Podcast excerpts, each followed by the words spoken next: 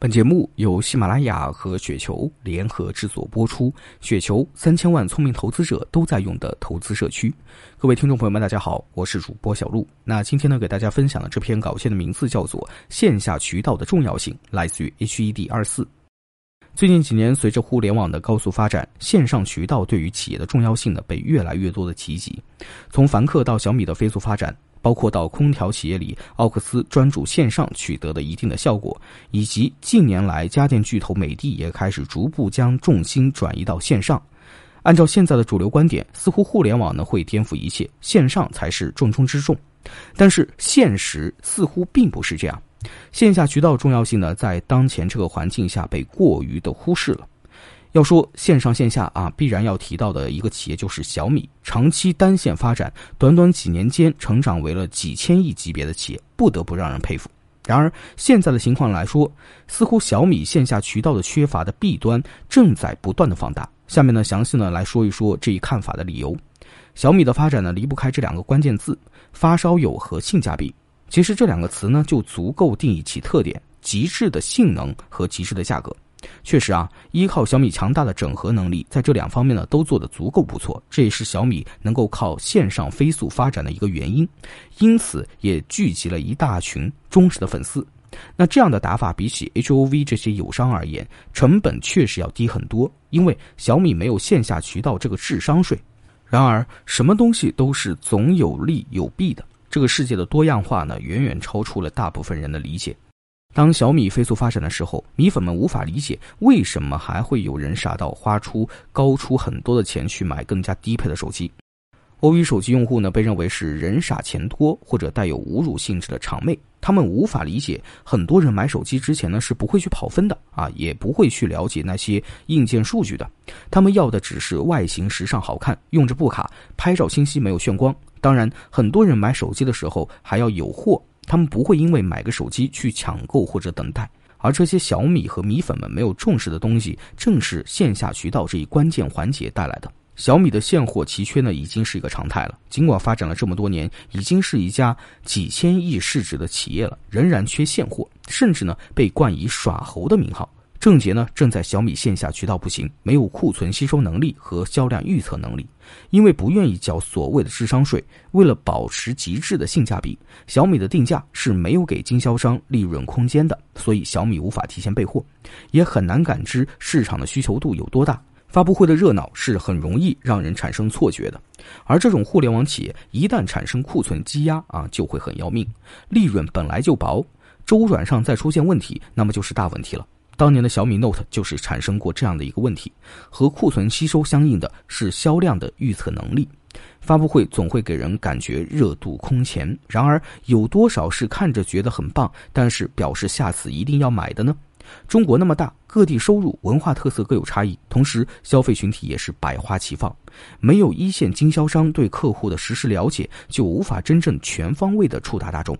如果是立志做小众产品还好，但是要在份额上有目标，没有经销商就如同被剥夺了五感一样的无头苍蝇，无法预测终端需求，对价格进行合理的定位，而这些共同造就了企业无法对生产进行指导。一个制造业即使如小米一样，更多只是进行整合，也需要相应的备货和整合生产线，而一条生产线的管理，从前期调试到产能爬坡、提高良率，这个过程呢是必不可少的。这就需要生产销售是一个持续的过程，缺乏线下渠道就会导致生产出来的存货不能被合理的吸收，而且销售也是波动性很大的。发布会模式会人为的形成热点，从而会在发布会后的一段时期形成强大的需求，并在之后走弱。特别是手机这种时效性很强的产品。更特别是小米这种追求极致性价比的产品，随着时间的流逝，性价比呢会逐渐下降啊，所以小米的线上模式注定了其会出现抢购和稀缺货。与其说耍猴啊，不如说是销售模式的一个制约。而强大的渠道需要长时间的去经营和投入，同样也因为要给渠道留存利润空间，让小米的性价比降低。那一直以来，很多米粉仍然搞不清为何小米这么棒，仍然干不过 HOV。为什么这么多人愿意缴所谓的爱国智商税啊？去花更多的钱买同样性能甚至性能更低的手机？为什么小米手机在那些所谓懂手机的发烧友群体高呼真香的时候得不到更多的认同？因为他们不了解沉默的大多数与这些关注手机、关注各种硬件的发烧友完全是不同的思维方式。我买个手机不是要跑个分啊，不是要性能数据听着有多牛逼，只不过是要系统流畅一些，看着稳重一些，或者看着时尚一些。拍照很多人呢也不在乎那个具体的像素数据，几千万的听着挺唬人，也没那么多钱，只要拍出来的照片清晰不炫光就好啊。甚至自带美颜让我拍出来美美的，我要买手机的时候就买了，不用在网上刷网页等着抢购，然后呢买到一台手机的时候像中奖了一样。这群沉默的大多数是远比发烧友群体要大得多的消费者群体，这部分消费者被 HOV 通过密密麻麻的一线渠道所关注，他们的真实需求、他们的价格承受能力、他们的偏好等等，通过这个线下的渠道这种触达啊所能够产生的数据，让企业有了更加精准的这样的一个定位能力，从而能够在产品开发、销售预测以及生产指导上达到更好的效果。如果换个高大上的词的话。这不就是精准营销吗？当然，小米的模式其实也是精准营销，但是它本身不愿意局限在这个小众群体。不知呢有意还是无意啊？小米没有看到这个，总以为性价比能够吸引所有群体，总以为别人在乎的是性能跑分，这些东西呢可以精准的定位到发烧友群体，却无法真正吸引沉默的大多数。今年小米的下滑被米粉们认为是因为华为被制裁的爱国情绪导致啊，OV 呢也一样下滑。但是，OV 其他品牌加起来呢发展不错，有为五 G 主动收缩之嫌。而如果需要，OV 完全可以加料降价，对小米进行精准打击。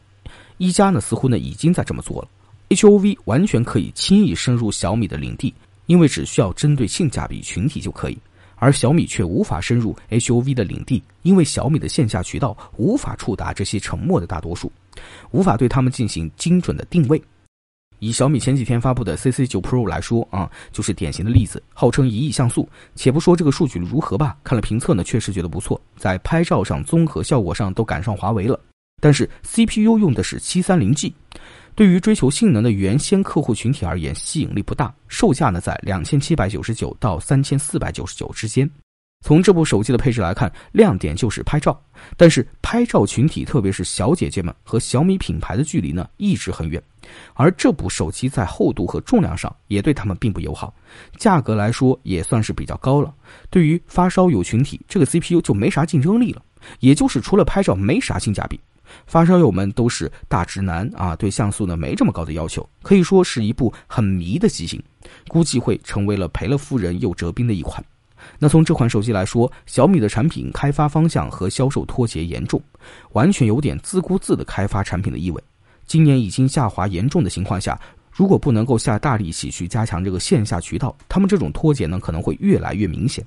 五 G 全面商用在即，面对上下游已经配合的游刃有余的 HOV，偏科严重的小米需要在线下渠道补齐功课，不然差距呢会越来越大。以上呢是我以手机行业为例对线下渠道的一些思考。那同样在空调行业，我也有此看法。在当前，太多人忽视了线下渠道的重要性，而对线上渠道呢过于关注。这也是我认为空调行业未来可能会是一个从双寡头变成一超多强局面的一个因素。与三季度格力、美的的数据截然相反。那当然，美的是一家优秀的企业，但是转入线上更多的可能是一种无奈。因为线下渠道的建立需要下的功夫太大了，短期效果也不明显。而格力强大的经销商体系、对上下游强大的整合能力，以及在互联网时代对渠道发展的解决方案是更为合理的。强大的线下渠道的建立是需要花费巨大的时间和心血的。相对来说，线上渠道要容易很多。如何在发展线上的同时维护好线下渠道，让自己不至于丧失对沉默的大多数的了解？从而合理指导生产销售呢，有重要意义。在这一点上，格力和 HOV 都已经把难点攻克了，小米呢还没有攻克，而美的则是在攻坚途中选择了半途而废。好了，那在节目的最后呢，还是跟大家提一嘴：二零一九年雪球嘉年华大会将于十一月三十号在广州举办，想与行业大咖现场互动，一起探寻投资新机遇，现在登录雪球 APP 即可免费报名。想了解更多雪球社区的投资干货，请关注雪球的微信公众号，在微信中搜索“雪球精华全拼”，添加关注。